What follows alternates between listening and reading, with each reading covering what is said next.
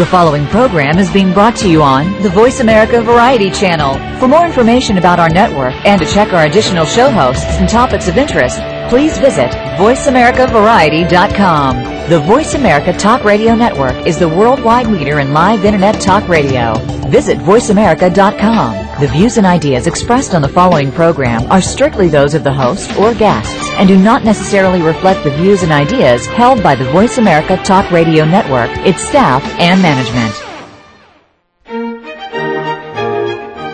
Welcome to Positive Living, the program that brings you practical and inspiring principles for living more authentic, engaging, and passionate lives. Created by Patricia Raskin, a catalyst for positive change. All comments, views, and opinions expressed on this program are solely those of the host, guest, and callers. Now, with Positive Living, here's Patricia Raskin.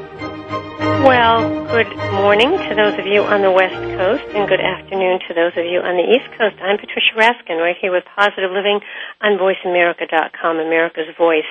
This is a program that shows you how to turn your obstacles into opportunities, your problems into solutions, how to get the support you need, and definitely how to make your dreams come true. Today is no exception. You know, I've been with Voice America almost since the beginning of Internet radio, which was about seven years ago. And since that time, it's really grown. I think they started with 20 shows, and now there's probably 250 shows.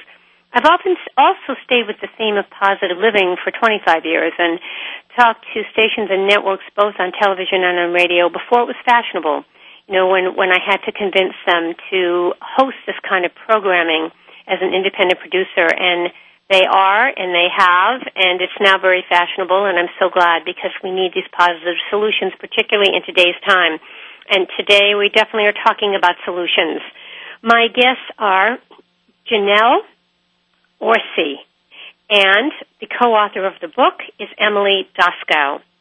They have co-authored The Sharing Solution, speaking of solutions, how to save money, simplify your life, and build community. Janelle Orsi is an attorney living and working in Berkeley, California. Her law and mediation practice is focused on helping individuals and organizations share resources and create more sustainable opportunities. Emily Doskow has been practicing law in the Bay Area since 1989. Her law practice is focused on family law, including adoptions, parentage, domestic partnership, and uncontested dissolutions. And there's many much more to tell you about them, but I'm going to um, go right to the interview. Welcome, Emily and Janelle. Thank you. Thanks. Okay. Uh, this is quite a comprehensive book. It's almost like a text in a way. It's a wonderful resource guide. That might even be a better word for it. And it talks about um, everything in the area of sharing, from finding the right partners to asking the right questions, when is the right time to share, to making decisions and sharing housing and sharing household goods, even sharing children and food and family and transportation and sharing at work. I mean, it's it's wonderful and very comprehensive with great resources. Um, welcome to both of you. Tell me how you decided to create this book, um, Emily. Sure. Uh, the, both of us share office space in the same suite of attorneys, and uh, I've been there about five years. And Janelle uh, joined the suite uh, maybe a year and a half ago or so. And when I first met her. Um, it was over shared birthday cake. We get together twice a year in the suite because some of us aren't around all that much, and uh, so we get together twice a year, share birthday cake. And I met Janelle and asked her what she did, and she said, "I have a law practice helping people to share resources of all kinds." And uh, I had written other books for NOLO, and I said, "Let's do a book on this. This is great." And I, I've been a sharer from way back. I have done a lot of different kinds of sharing in my life, and was just really uh, attracted to the idea because of its uh, all of the potential of sharing to mm. do all the things that the subtitle says. You know, save people money, help them live uh, an easier, more community-oriented life, and also Absolutely. because of its sustainability. All right, Janelle, what was your interest in, in doing this and sharing this with Emily? Well, I I kind of came into this because I think that well, the vision I've been having lately, and that I think a lot of people have been having lately, is that we could make incredible strides toward living more sustainably and saving ourselves money if we came together as communities and neighbors and friends and found ways to share resources that we would normally otherwise own on our own or to share and cooperate on tasks that we would normally do alone. And so I wanted to write a book to give people both ideas about ways to share and the tools for doing so. So if, for example, you thought you, you think you would like to share a car with your neighbor, uh, we created a tool, a sample agreement that people can use to do this, and we created, we tried to talk people through the list of issues and questions that they would need to consider if they share. So really, we just want to make it possible for people to do this. Hmm.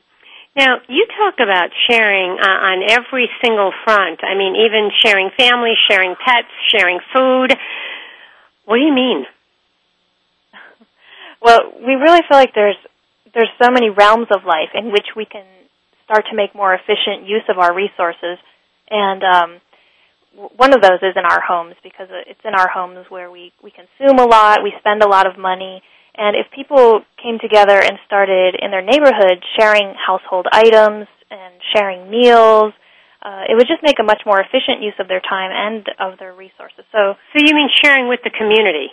Right. Well, you could. Sh- there, I guess there's a lot of different levels on which you can share. There's uh, on an individual level, you might share ownership of something with somebody, or you might mm-hmm. cooperate. So you could share a car with your neighbor, or you could trade meals with your neighbor. Um, but on a community level, there's a lot that people can do to start sharing resources. Uh, for example, there are in Berkeley there's a tool lending library where you could go to borrow if you need a circular saw or some other tool that you don't own, but you might need on occasion, you can go and check it out of the tool lending library. Mm. Um, also Janelle or Emily just now? That was Janelle. Janelle, right? Emily, um, what about there are so many single people now, baby boomers, either through divorce or through death, but or through just being single. So there's lots of alternative lifestyles, lots of single people. What do you say to single people who you know, are carrying the financial responsibility all on their own, and it's getting to be too much for them, particularly in this time.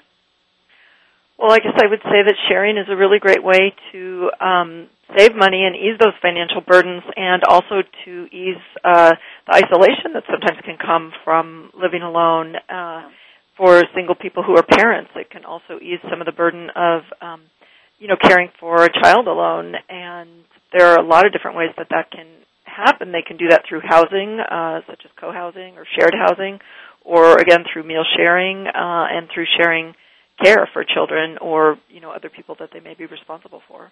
Hmm. Okay, Janelle, what about the privacy issue and communication?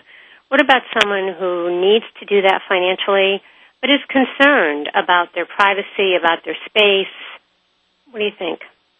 One thing that we think is really important when you share is not only to find ways of sharing, but also find ways to create boundaries and, and protect your personal space. And I think having your personal space is as important as the sharing arrangement itself. And so an example of ways that people do this is in co-housing.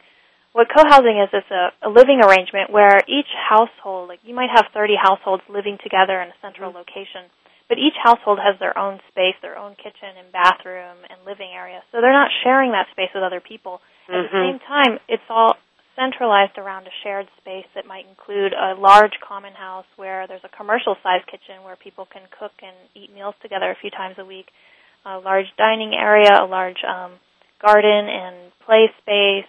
It might include a workshop or a kids playroom or a music room. And so people can get so much more by coming together and sharing, but at the same time, they can they don't feel like they're they're living in a commune or you know right on top of each other. Mm-hmm. Everybody has their privacy and personal space. Okay, um, and what about um, you talk about the community? How do you find those kinds of spaces? You mean the the physical space of Yes, the physical kinds of spaces to share. How do you do that that research so that you find the spaces and, and the right people? Well, you you can really start in your own neighborhood because there's so much potential to share with your neighbors simply by the virtue of the fact that you live close together. But if you're interested in going into something like co-housing and, and buying into property with other people, there are actually resources online where you can help to connect with others who are looking to do a similar thing and there's also co-housing communities around the country. There's over a hundred of them and many mm. more that are in the works. And I think if you go to cohousing.org, you can find out about uh, people who are forming these communities and, and find out what's available. Okay. In your experience, um, that was Janelle. I'm still confusing the voices. Janelle? Yes, that was me. That was Janelle. Okay, Emily, we're going to move to you. Um, what do you think is the biggest obstacle to initiating these kinds of ventures based on sharing? You know, what, what, what, uh, why is it hard for people, and what is the obstacle? I think there's a couple things. One is people are really used to having their own stuff, so they have to kind of get past that, just that sort of habit of uh, doing things themselves. But the other and and greater one, I think, is people are concerned and have anxiety about the relationship issues and about uh, mm-hmm. what's going to happen if there are problems and what kind of problems might arise. So, uh, what we tried to do with the book was create, uh, you know, prevention tools for that. So there's, as you noted, a list of questions that people should ask each other when they enter a sharing uh, agreement that are intended to anticipate some of the problems that might arise and deal with them in advance so that people have less anxiety about what's going to happen. There's a, there's a plan for what's going to happen if something breaks or somebody doesn't meet their obligations or something like that, and that that can just alleviate a lot of that anxiety. And mm. they also added uh, information about uh, some tips about communication so that people have some guidance on yeah. ways to communicate with each other without blaming and without creating defensiveness and um, in yeah. ways that can actually. Now, as an attorney, you specialize in this new field of sharing law. Um, what direction do you see it moving toward? Well, I really think that as people start to share more and as the sharing movement grows, every community is going to need people who who can help to organize, administer, uh, inform these sharing arrangements because certain kinds of sharing arrangements will be more complex than others. And so, as an attorney, what I do is when if a group of people come together to buy a home together or buy property together, or let's say they want to form a small nonprofit to create a, sh- a car sharing club or a community garden in their neighborhood, I help them form the organization or I help them come up with a, an agreement that structures how they share ownership and what everyone's responsibilities are. Mm-hmm. And I also just facilitate the discussion of how it's going to work and uh, make sure that everybody's on the same page to to ultimately prevent. All right, we're going to take a break, and when we come back, we are talking to Janelle Orsi and Emily Doskow, co-authors of the book, The Sharing Solution: How to Save Money, Simplify Your Life, and Build Community. And uh, where can people log on to for this book? We have a blog at uh, www.sharingsolution.com, and they can also go to the NOLO website for okay. um, a page on the book, which is www.nolo.com. All right. Thanks so much. Uh, you're listening to Positive Living, and I'm Patricia Raskin. Stay tuned. There's plenty more. We'll be right back.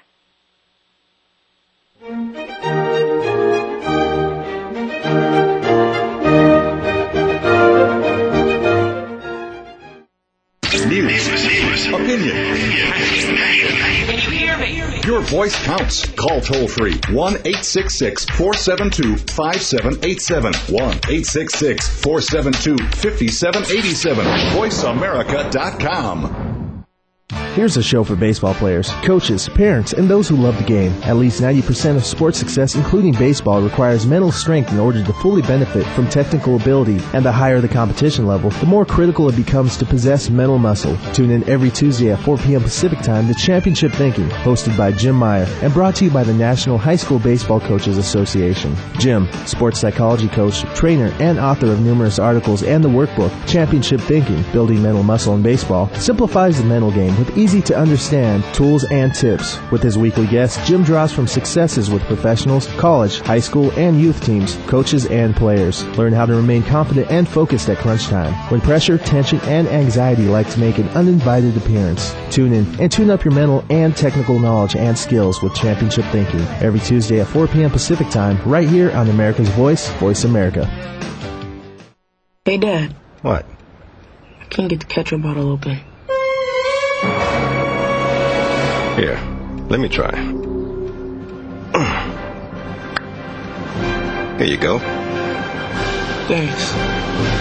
You don't have to be a hero to be a hero. When you adopt a child from foster care, just being there makes all the difference. To learn more, call 1 888 200 4005. A public service announcement brought to you by Adopt US Kids, the U.S. Department of Health and Human Services, and the Ad Council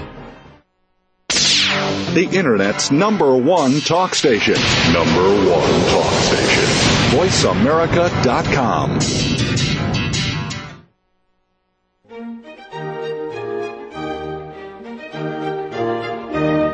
Hi, everyone, and welcome back. Welcome back to Positive Living right here on VoiceAmerica.com. I'm Patricia Raskin, and you can give us a call today if you are listening live on June 22nd between 2 and 3 p.m. Eastern and between 11 and noon a.m. Pacific. And you can call us at 866-472-5787, 866-472-5787. We're talking about sharing, and it's very timely in our economy now. My guests are Janelle Orsi and Emily Doskow, who are co-authors of the book The Sharing Solution, How to Save Money, Simplify Your Life, and Build Community. Janelle Orsi is an attorney uh, in Berkeley. Her law and mediation practices focus on helping individuals and organizations share resources and create more sustainable communities. And Emily Doskow has been practicing law in the Bay Area. Her law practice focuses on family law, adoptions, domestic partnership, and together they have put together this wonderful book, The Sharing Solution. Welcome back, Emily and Janelle. Thanks. Okay. Um, you know, I was saying during the break that sometimes people are, you know, very leery of sharing because they respect their, um, well, they may not be respected. People may overstep their boundaries. So is it important to have a written agreement? Yes, there's certainly um, situations where it is uh, uh, important. All right, go ahead. Uh, we'll start with. Um, oh, sorry, sorry. We'll start with um, Emily. so sorry. Oh, sorry about that. Uh, I think that there are some sharing arrangements where a written agreement isn't really necessary. If you're trading meals with a neighbor, for example, or um, allowing your neighbor to cultivate your garden, something really simple like that. Uh, in general, there's not uh, there's not a need for a major written agreement. But if you're doing something where the thing you're sharing has uh, high monetary value, like a car, uh, or your sharing re- agreement is going to be lengthy, or you have a lot of people involved, then a written agreement is really uh, a great idea. And there's just a lot of benefits to it. It prevents people forgetting what you've agreed to. Mm-hmm, it, mm-hmm. Everybody sort of seals the deal, gets people really committed, um, helps you set out procedures and really think things through. So there's a lot of reasons why it's a great idea and a really, really useful thing to have. Okay, very good. What about um, other kinds of sharing, like bulk buying, for example, or alternative energy? Do you know? Sure. Um, one thing that I'm involved in here in Berkeley is there's a cooperative grocery store, and that's uh, a grocery store that's owned by its members. I mean, sorry, owned by its customers. And because we pool resources to to purchase food in bulk, and then we're also the employees of the store. We're the ones who receive the orders and distribute it uh, to the other customers. We're able to save a lot of money, and so people come together can can come together and form, uh, form food co-ops, or they could do something even more simple, such as uh, just joining up with one neighbor and making a bulk purchase. So you could, for example, buy 200 rolls of toilet paper together and divide it among yes, yeah. multiple neighbors and save a lot of money. So there's a lot of ways that people can can come together and um, you know pool their resources and also have a significant amount of bargaining power. And that's also what some people are doing with alternative energy. Is that I mean, right now purchasing solar power requires a huge initial investment that a lot of people can't afford. But if a bunch of neighbors on a block come together and they say, okay, we're all going to get solar, let's go uh, talk to a few different solar companies and see who can give us the lowest bid because they have this group uh, bargaining power they're able to get solar much more cheaply, and the whole administrative process of applying for local grants and so on ends up being a lot easier because they're cooperating. Mm. Okay, your comments on that, Emily? Well, I, gosh, on on uh, Sorry, well, we're just talking about the solar energy. I mean, we can move over to. Um, I mean, we're talking about bulk buying and also yeah. on solar. Yeah, um, there's a lot of ways that people joining together can increase their bargaining power, and I think staying on uh, con- um, energy. There's also been some circumstances recently where farmers, for example, have been getting together and uh, banding together to purchase wind turbines and then share the power that's mm. generated from that. So very similar to neighbors uh, working together to get solar power. So it's yeah, it's a great way to get those resources, uh, mm. get access to them for more people. What about um, Janelle? What about sharing in the workplace? You know, many times people feel that they have to be independent. Um, they seem seems foreign to share in the workplace, um, and and actually it could be part of team play. What do you think?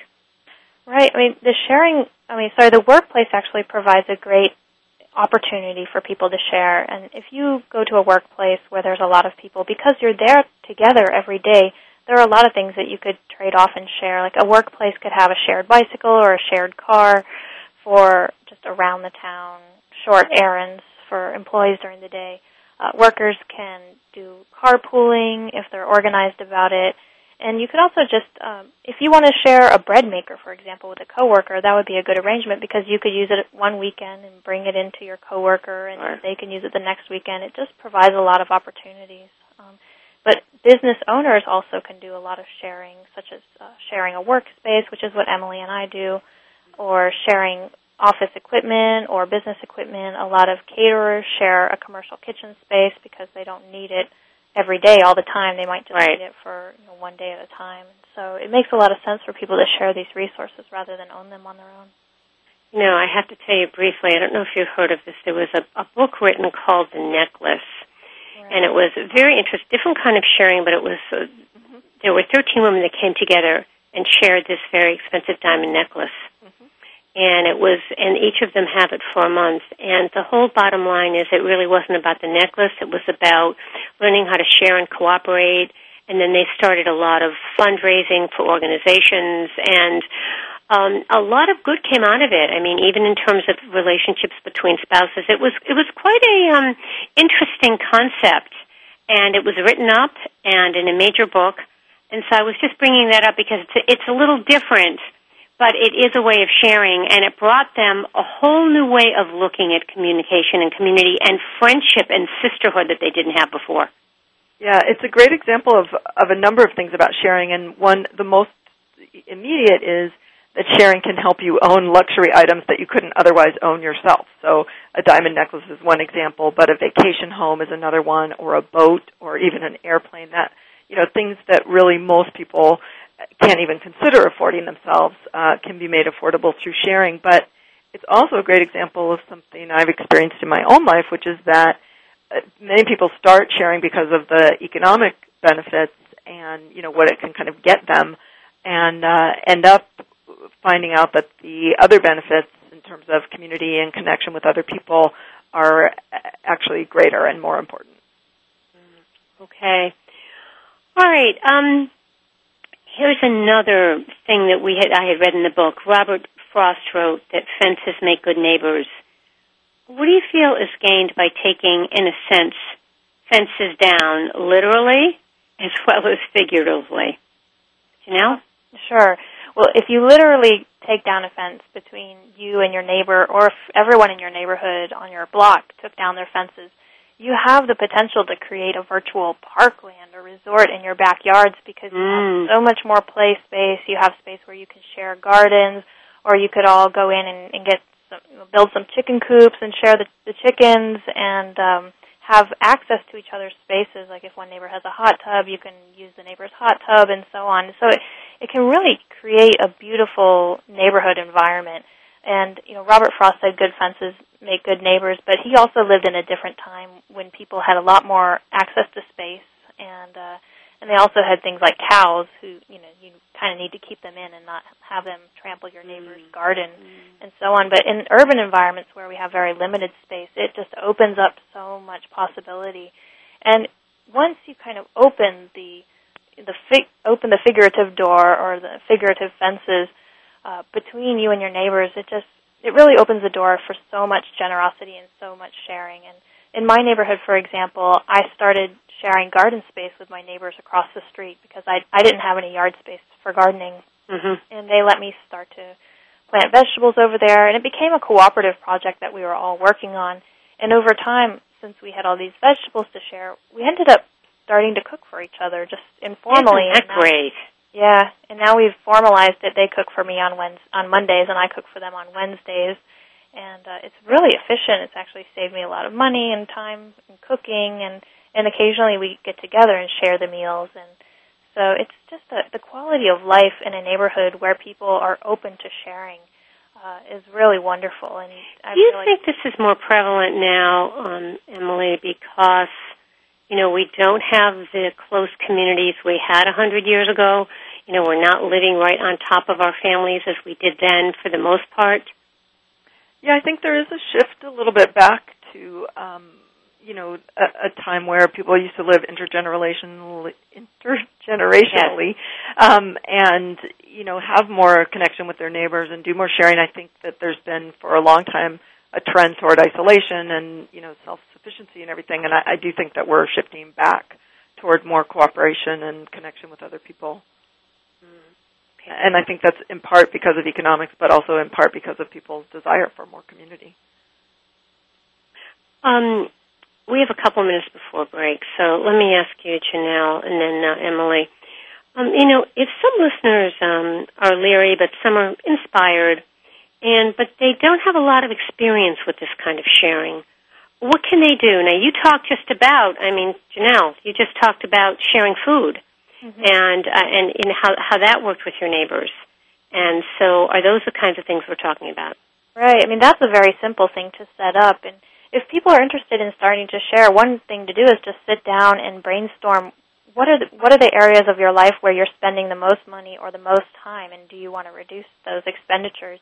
And so, if you're spending a lot of money on transportation, you might start to brainstorm ways to share uh, transportation or do more ride sharing and in terms of where to look, you can either get together with neighbors and start brainstorming with each other, or you could look online for other people, like something like Craigslist or a ride sharing website, and um, find other people to connect with. So I guess it depends on what you're planning to share. A lot of things it would make sense to share locally. And Craigslist has gotten so popular. What has gotten popular? Craigslist. Right, right. Because it's such an efficient way to help people redistribute their resources and things they don't need. All right, we're going to take a break. My guests are Janelle Orsi and Emily Doskow, both attorneys practicing in the Berkeley area of California. Um, their book is The Sharing Solution How to Save Money, Simplify Your Life, and Build Community. And you can log on to thesharingsolution.com. Is that correct? Thesharingsolution.com? No, the, it's just sharingsolution.com. Sharingsolution.com. Okay, and there are resources on the website as well for people to share ideas for them? The blog has, yeah, numerous uh, posts on different ways that people are sharing and uh, ideas for people to. Okay, all right. You're listening to Positive Living. I'm Patricia Raskin. Call us after the break if you're listening live on Monday, the 22nd of June, at eight six six four seven two five seven eight seven. Stay tuned, folks. I'm Patricia Raskin. We'll be right back.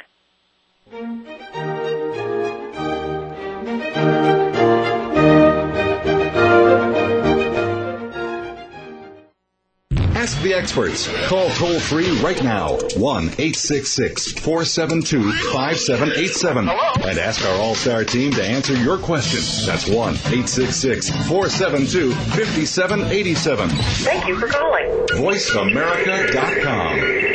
Yeah! Do you know that over 70% of Americans with severe disabilities are unemployed? Are you one of the 2.5 million Americans with epilepsy? If you are, or know someone struggling with these issues, tune in to Disability Matters with Joyce Bender. On the show, Joyce will discuss these issues as well as others. She will have on nationally known guests that will offer helpful insight on disability matters and let you, the listener, call in with your questions and concerns. So if you struggle with a disability or know someone who does, listen to Disability Matters with Joyce Bender, heard every Tuesday at 11 a.m. Pacific Time here on VoiceAmerica.com. I can take care of myself. I can make a peanut butter sandwich. I can brush my teeth and I can give myself a bath. I can walk home alone from school.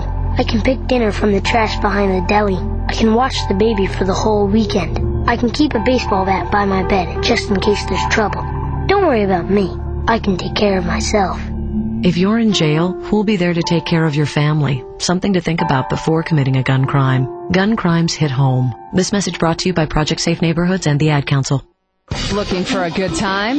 We've got a show that will give you a wild ride.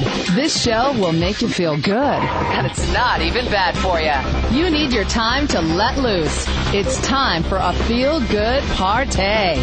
Pull up to the computer, mix yourself a drink, and turn up the speakers. Happy hour is here.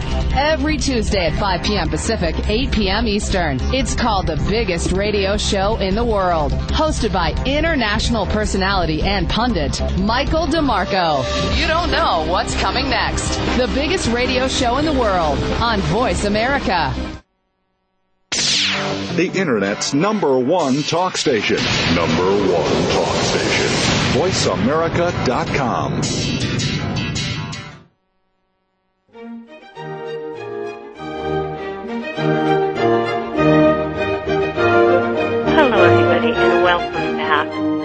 Welcome back to Positive Living. I'm Patricia Raskin, right here on VoiceAmerica.com. This is a program that shows you how to turn your obstacles into opportunities, your problems into solutions, how to get the support you really need, and how to make your dreams come true. And we're talking just about that, about sharing and about the sharing solution. My guests are Janelle Orsi and Emily Doskow. They are co-authors of The Sharing Solution, How to Save Money, Simplify Your Life, and Build Community. Emily, Bas- Emily has been practicing law in the Bay Area since 1989. Her law practice is focused on LGBT family law, including adoptions, parentage, domestic partnership, and uncontested dissolutions. And Janelle Orsi is an attorney living and working in Berkeley. Her law and mediation practice is focused on helping individuals and organizations share resources and create more sustainable communities. Welcome back, um, both of you. Emily, what is LGBT family law? Oh, lesbian, gay, bisexual, transgender. I work a lot with same-sex couples who are uh, establishing ways to protect their families, um, including adoption and domestic partnership. Uh, any, you know, having their relationships recognized. Okay. All right. In the sharing solution, we were talking about. I was asking you what are your favorite subjects during the break, and Janelle said, "I want to talk about sustainability and being green and having a green lifestyle." So please do.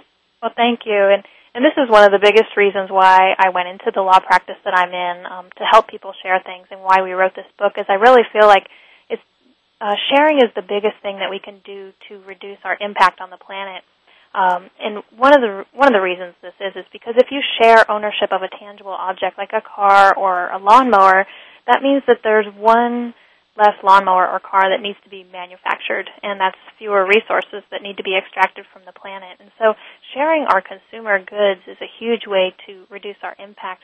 But by getting together with people and cooperating and sharing, there's so much else we can do to broaden our green practices. So, composting our waste, if we were to get together with our neighbors and do composting projects on a neighborhood level, Mm. uh, we could really reduce our waste a, a huge amount. Um, and we could also start to make better use of the space all around us for growing food locally because going local, you know, buying local, and supporting local businesses is one of the best ways that we can reduce our carbon footprint. And so there's actually a lot of space around us where we can grow food and do these kinds of things uh, if we were to share those spaces. And um, getting together with others um, can also make sharing more affordable, or I'm sorry, can make uh, green products more affordable. So a, a lot of times buying organic um, food can be really expensive, and people have criticized it for that reason that it's not affordable to everybody. But if you get together with others and form a buying club, or if you join something called a community-supported agriculture program, you and a group of people can basically adopt a farm, an organic farm, and support them by buying into a certain amount of their their food products every year. And uh, so it's a way to help grow local sustainable businesses. And there's so much we can do through sharing. You know, it's interesting. Um, before I get to Emily, it's interesting because you know when I hear you both talking about this, I hear in your voice that this is you know this is very common practice from where you sit. You know, where you are, a lot of people do this because that's what you've surrounded yourself in. For a lot of folks outside of that, this all seems a little bit strange and different. And I think for some people it feels like they're losing their autonomy. Emily. Well, I think it, it may seem strange and different to some people, but actually, I, I think, for example, in rural communities, people actually uh, do share and have shared. You know, there's a lot of kind of taking care of each other that people do, and they don't necessarily think of it as sharing in the way that uh, you know that we're calling it in terms of the book, but they are in fact uh, sharing resources. They may be sharing tools. They may be um, sharing like heavy farm equipment, things like that, and uh, you know, kind of without even knowing it, maybe they're joining together to run their errands because it's you know 30 miles to town. Um, and they save on gas that way. So I actually think it's a little more common than we think, but people just aren't necessarily calling it sharing. Mm-hmm. Absolutely. All right, yeah, it's done in a different way. Okay, um, Emily, neighborhood work groups, which is what you're talking about in sharing. Talk about your work with neighborhood work groups. Well, I've been in a neighborhood work group for about five years, and uh, we have six households involved. And what we do basically during the summer is get together each month and go to somebody's house, and that uh, household or family gets to decide what we're going to do, and they set up a project and uh, collect up the tools, and and we all pitch in and get the work done. And uh, you know, it has uh, enormous benefits, including the one that Janelle was just talking about, because we have six households, which means we have six households tools. And so if one person has a circular mm. saw, the other person doesn't need to buy a circular saw for their project, or you know, a, a taller ladder, or whatever it may be. Um, people bring what's needed, and uh, you know, it saves resources in that way. But it's also, uh, like I talked about before, a really, really great way to build community. These neighbors are, um, you know, really uh, special to me now because they've helped me do so much work around my house, and I feel so good about driving past their houses and seeing the work I've done and thinking about it. And uh, it's just been a really great community building thing in our neighborhood. Mm-hmm. And, and we've gotten a, really a lot done and saved a lot of money on projects that otherwise would have really well. And it really uh, talk about team building and communication yeah. and learning how to work together. Yeah, a wonderful thing. Let's talk about sharing family care, Janelle. We do that a lot. We know. I mean, that's that's old in, in the sense that you know. Remember, we would always have play groups. Remember play groups? So you drop your child off, and then one would watch the children one day, and then the next day they'd come to your house. So, is that the kind of family sharing you're talking about? Right, because caring for children or for adults or people with disabilities can is a is a huge can take a huge amount of our time or amount of our money depending on whether we do it ourselves or whether we pay other people to do it. And so one thing one example we talked about in the book is how families can come together and form a child care co-op where they each are given or they're allotted a certain number of hours of care and they must provide a certain number of hours of care and they can do trade-offs um, for babysitting. And so you kind of have a, a group of people who's who are there for you to provide care for your child, and you don't necessarily have to pay a child care center or so on, or something like that. Um, and then in terms of providing adult care, that can be a huge expense, and there's all mm. different ways that you could arrange it. I mean, some adults only need a minimal amount of care. Um, they might just need to be. We're talking about people 60 plus or 70 plus or 80 plus.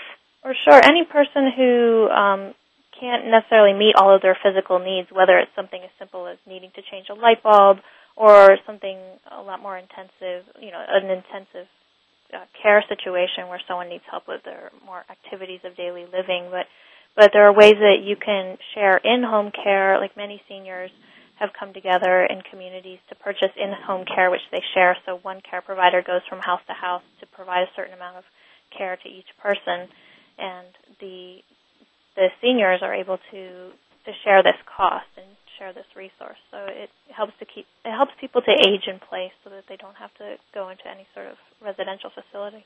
Mm-hmm. Emily, your comments about that?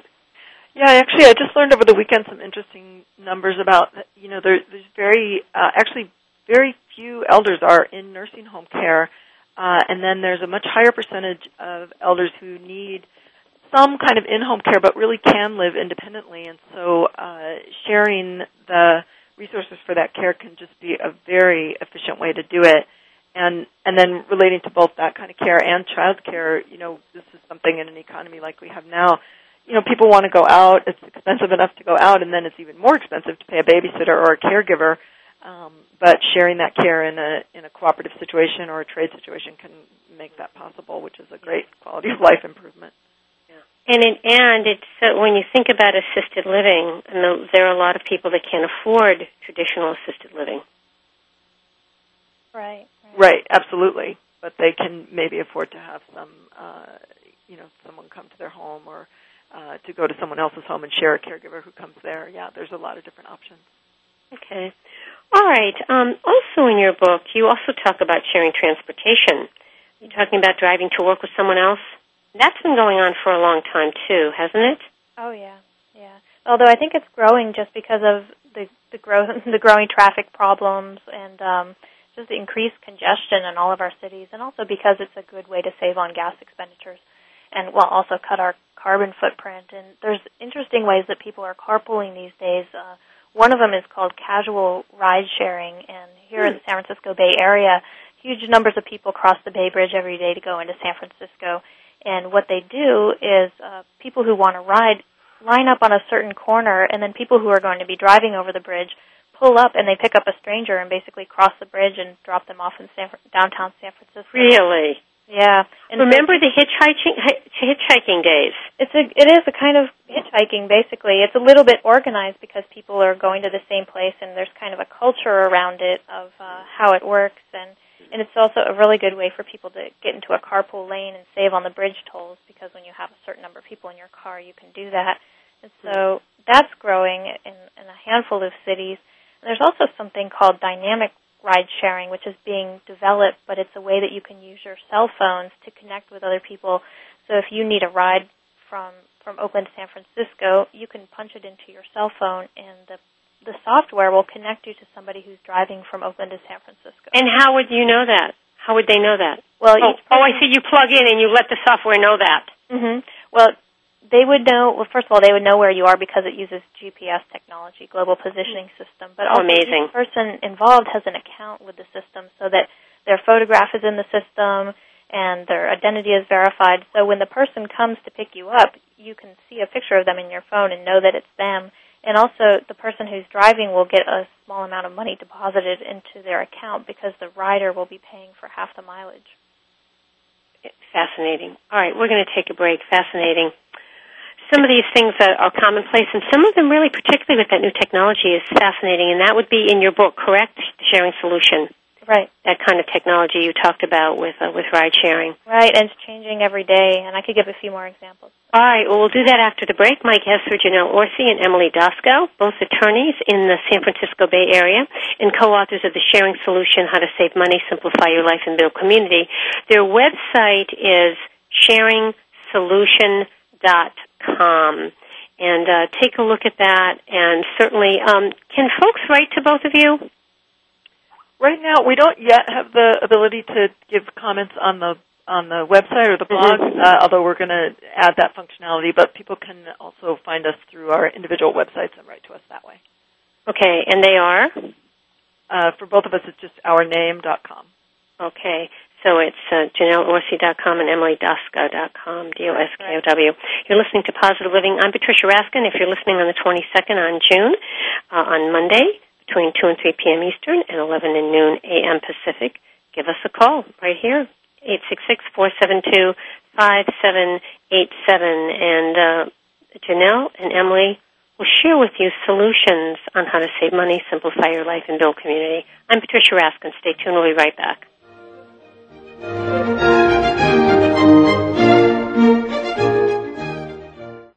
Talk, talk, talk.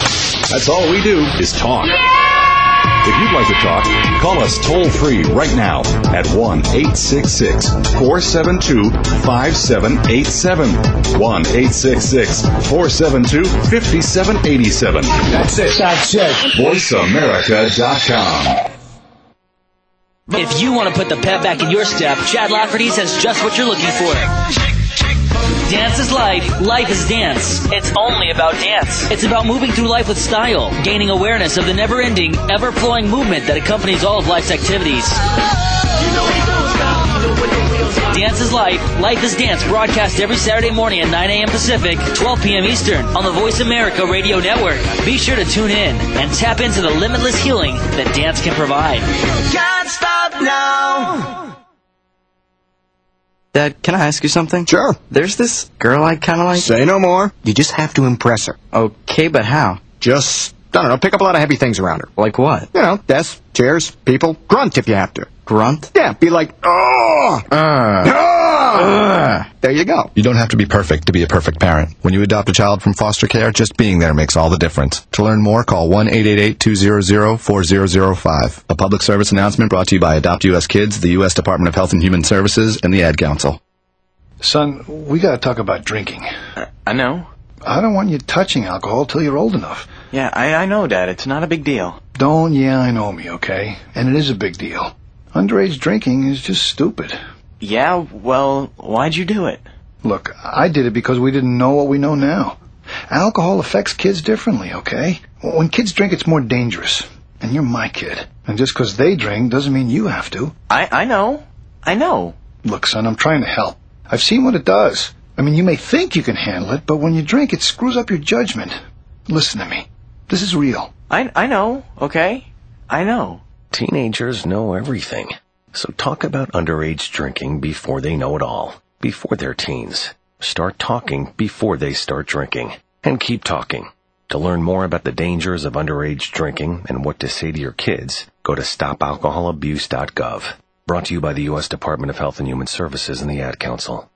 The Internet's number one talk station.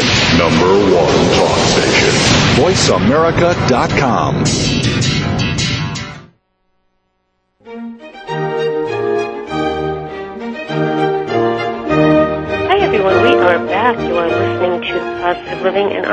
Raskin, right here on VoiceAmerica.com. Still time to call in at 866-472-5787. Uh, my guests today are Janelle Orsi and Emily Doskow. We are talking about sharing. Their book is The Sharing Solution, How to Save Money, Simplify Your Life, and Build Community. They are both practicing attorneys in Berkeley, California. Janelle Orsi uh, practices her law and mediation is focused on helping individuals and organizations share resources and create more sustainable communities. Emily Doskow does similar work, but her law practice focuses on family law, including adoptions, parentage, domestic partnership, and uncontested solutions. Okay, welcome back, both Emily and Janelle. Let's talk more about technology. What are some of the changes in technology that allow people to share more effectively and efficiently? Well, technology is really making it possible for people to share in ways that they that were never possible before. And I want to give a couple examples. One um, is a there's a website called neighborhoodfruit.com, and what it is is a place where you can register your fruit tree. If you have a fruit tree with about 600 plums that are ripe at the moment, uh, which I do, uh, you can go on and offer your fruit to somebody else who's looking for free fruit. And so mm. it's a mapping system. So someone in my neighborhood who's interested in getting some free fruit can go online and find my tree and uh, figure out a time to meet up with me and get the fruit or pick it up off my doorstep. So I mean there's a ton of excess fruit all around. It's it's almost as though you can get you almost can get anything that you need to understanding how to navigate the internet. Right. Yeah, because these uh, these kinds of websites are growing up really fast. And uh, another thing that we've seen is the growth of yard sharing for food cultivation. And here in Berkeley, there's something called Neighborhood Vegetables, which uh, is a group of about 450 people who have put their addresses on a on a map on a using a Google map. And neighbors can find each other and share each other's yard to produce food. So if you don't have a yard, if you're if you live in an apartment, for example, but you want to grow vegetables you can find a neighbor who's offering their yard space and start to do gardening in their yard. So it's the mm. mapping technologies, it's the communication technologies that help link people, link you to people you've never met before. And then when you are sharing, if you form a group to share a car, for example, there are technologies such as Google Calendar or other online calendars mm-hmm. that you can use to schedule use of the car. And so it really takes a lot of the administrative time and cost out of sharing because everybody can have access to the calendar and update it with their information. And there doesn't mm. need to be a central organizer. Fascinating. Annalie, anything you'd like to add to that about technology and sharing? Yeah, we well we use a Google Calendar at our shared office to schedule the conference room, and uh, the other, um, uh, you know, you mentioned Craigslist before, but they're also on a sort of smaller, more local level.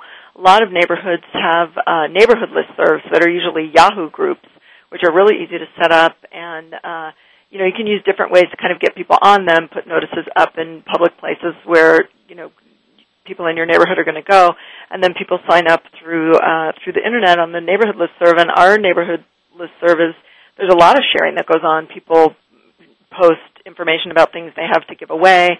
They ask for um, people to join them in doing activities or creating things, cooperating on some kind of task. And uh, so that's another great way that technology makes it easy for people to connect up and build community in those ways. Mm, terrific. Okay. Um, what is the most frequently asked question you get from people after they've looked at your book and they've read it? What is a typical question? Um, I I think that the thing that we're hearing the most is that people are worried about interpersonal conflict, and as Mhm. Emily mentioned, that's the first thing that they think of. The first fear that comes up is you Yeah, how am I going to share? What if I don't like the person? right. And sometimes don't you just have to try and see if it works? If it's if there's not a whole lot of risk involved, like if you're not worried about losing something of value, it might be worth trying. Um, if you yeah, so if you have nothing to lose, it might be worth trying because open, it really opens doors to people trusting each other and people being generous to each other. What So- What are some markers, would you say, um, Janelle or Emily, in terms of determining if this is a good person to share with? Are there certain questions you should ask? Are there certain observations you should make? I think it's good to look at, um, you know, people have somebody that you already know and trust is a great uh, option for a sharer. But even still, you want to see the person should be flexible, not uh, super controlling, not somebody who's going to be really uh, concerned about every nickel and dime that maybe passes back and forth. Um, obviously, our sharing arrangements that we talk about in the book have reciprocity involved. So yes, you know, somebody who's going to meet their commitments, but not necessarily be completely focused on everything being exactly equal all the time, because that's sort of a recipe for conflict. So flexible, generous, uh, entering into it in a spirit of generosity and community building. Those are all good qualities for a sharer. Okay. What would be your message? What would be your message, um, Janelle, that you would like to leave listeners with if they get one thing out of this program and out of your book, The Sharing Solution, How to Save Money, Simplify Your Life, and Build Community? Oh wow, what an opportunity. I'll see. My my one message, I guess, is that sharing is the most effective, impactful thing that we can do not only to lighten our impact on the planet, but to save ourselves a great deal of money because every time we share, we, we lighten our economic and ecological impact almost in half and um, and also sharing just makes the world a beautiful place. It opens the door to a much gener- much more generous world and a more fun world in my view. Mm, really, very, very true. All right, Emily, what would be your message? I would say that sharing is possible for everyone. And one of the questions we get a lot is, you know, well, what if I don't want to share X or Y and I'm willing to share A or B? Sharing's possible for everyone. It's all about making, you know, knowing yourself, figuring out what you want to share, and then doing it. There are very simple ways to share that anybody can start right away, and then there's ways that people can really take sharing to a new level. But there's nobody who can't figure out some way that uh, sharing will work in their lives. So it's really accessible. Okay. And we've got about three minutes left, so here's a, a, a big question I'll need an answer quickly. Forming a nonprofit or LLC company to formalize sharing could be more complicated than those wanting to simplify their lives. You know, you're both lawyers and longtime sharers. What do you think about this? Well, I can give one example of when you might want to form a nonprofit. If you and 10 neighbors get together to share three cars, you're not going to want to change title to the cars every time someone moves or somebody joins. And so forming a nonprofit means a nonprofit's going to own the cars and you're going to be members. And it also means that if one of your neighbors gets into an accident with one of those cars, you're not going to be liable. The nonprofit will be liable. So it creates a shield uh, of liability for people. And it's also a way to administer more complicated sharing arrangements because people are taking sharing to these new levels of neighborhood car clubs, neighborhood tool lending libraries, and in those situations, it's it gets complicated enough that it might be a good idea to form an, a separate entity to Mm. manage it. All right, thank you. And we have one minute to close, so I'm going to thank you both. And Emily, thank you for your expertise. And Janelle, Jan- Janelle Orsi and Emily Doskow, co-authors of The Sharing Solution, How to Save Money, Simplify Your Life, and Build Community. They are both attorneys in the San Francisco Bay Area. You can log on to sharingsolution.com. You've been listening to Positive Living, as I always say at the end of each show, and uh, Janelle and Emily stay on the line. As I always say at the end of each program, stay healthy, stay happy, get the support you need, and no, no, no, you can make your dreams come true because you can. I interview thousands of people who have done it and will help others do it. So until next week, for Positive Living, write to me, Patricia at patriciaraskin.com. Log on to patriciaraskin.com. I have many other radio programs. I'd love to include you and also have you on my mailing list. Until next week, I love you all for positive living. I'm Patricia Raskin. Have a great Monday and a great week.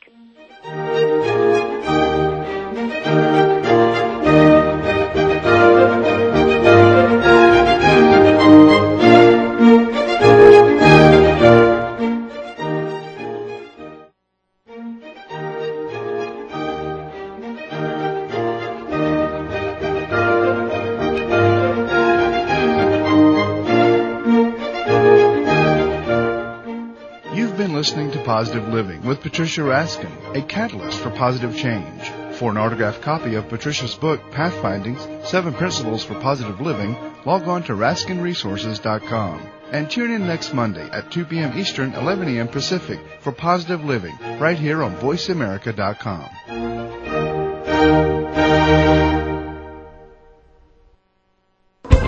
Thanks again for listening to the preceding program brought to you on the Voice America Variety Channel. For more information about our network and to check out additional show hosts and topics of interest, please visit VoiceAmericaVariety.com. The Voice America Talk Radio Network is the worldwide leader in live Internet talk radio. Visit VoiceAmerica.com. The views and ideas expressed on the preceding program are strictly those of the host or guests and do not necessarily reflect the views and ideas held by the Voice America Talk Radio Network, its staff, and management.